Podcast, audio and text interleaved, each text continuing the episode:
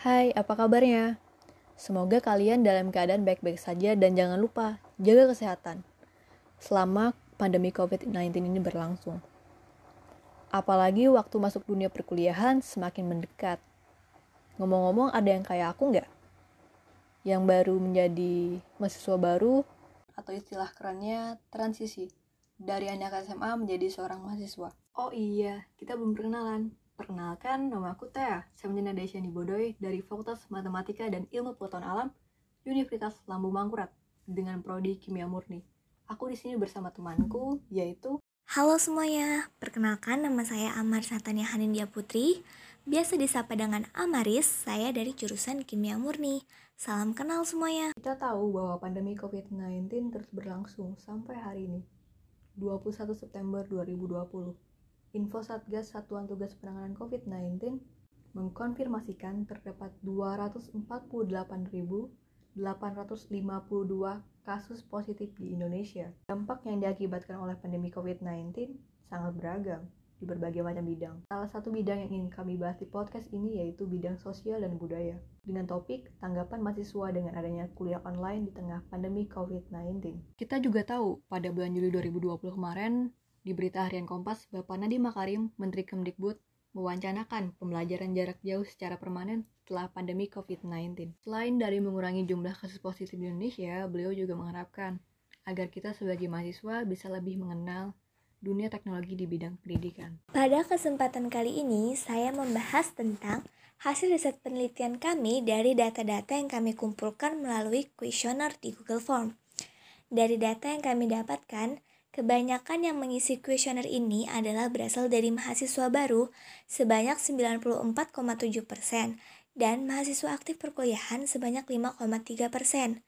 Kebanyakan dari mereka tidak menyetujui adanya kuliah online dibanding yang menyetujui adanya kuliah online. Kok bisa sih kebanyakan dari mereka banyak yang gak setuju sama adanya kuliah online? Ya bisalah, mereka yang gak setuju sama adanya kuliah online itu punya alasan tersendiri loh. Kalian mau tahu nggak sih kenapa mereka banyak yang nggak setuju? Nah, jadi kebanyakan dari mereka yang nggak setuju itu adalah dari mahasiswa baru. Kenapa? Karena mereka menganggap dengan adanya kuliah online itu mereka tidak paham dengan materi yang dijelaskan oleh dosen. Mereka lebih merasa efektif jika perkuliahan itu dilaksanakan secara tatap muka. Terlebih lagi, mereka sebagai mahasiswa baru harus mengenali lingkungannya satu sama lain dan mereka harus beradaptasi dulu dengan teman-teman baru mereka. Tapi karena adanya kuliah online, mereka hanya bisa mengenali lingkungan mereka dan juga berkenalan dengan teman-teman mereka hanya melalui media sosial dan pada saat kuliah online saja. Mereka merasa hal itu kurang efektif karena mereka juga perlu berinteraksi sosial dengan teman-teman mereka satu prodi. Sebagian dari mereka yang tidak menyetujui adanya kuliah online ini berasal dari mahasiswa aktif perkuliahan. Mereka yang tidak menyetujui adanya kuliah online berpendapat bahwa dengan adanya kuliah online mereka merasa pembelajaran sehari-hari kurang efektif dan mereka semakin susah untuk dengan cepat memahami materi yang baru saja disampaikan oleh dosen. Terlebih lagi dengan adanya kuliah online, mereka semakin mendapat tugas yang menumpuk dan mereka sangat kesusahan untuk mengatur waktu mereka. Ditambah lagi, sebagian dari mereka yang tidak setuju dengan adanya kuliah online, mereka menganggap bahwa biaya per bulan yang mereka keluarkan semakin bertambah, terlebih lagi biaya untuk membeli kuota untuk melaksanakan kuliah online.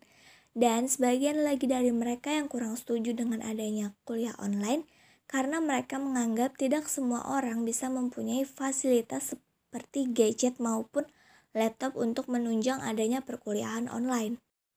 Beberapa dari mereka yang setuju dengan adanya perkuliahan online ini, mereka berpendapat bahwa saat ini pemerintah sudah melakukan hal yang terbaik karena mereka menganggap apa yang telah dilakukan pemerintah itu adalah jalan terbaik untuk menghindarkan kita semua dari pandemi COVID-19. Dengan adanya pandemi COVID-19 ini sangat tidak memungkinkan kita semua untuk melakukan kuliah secara tatap muka.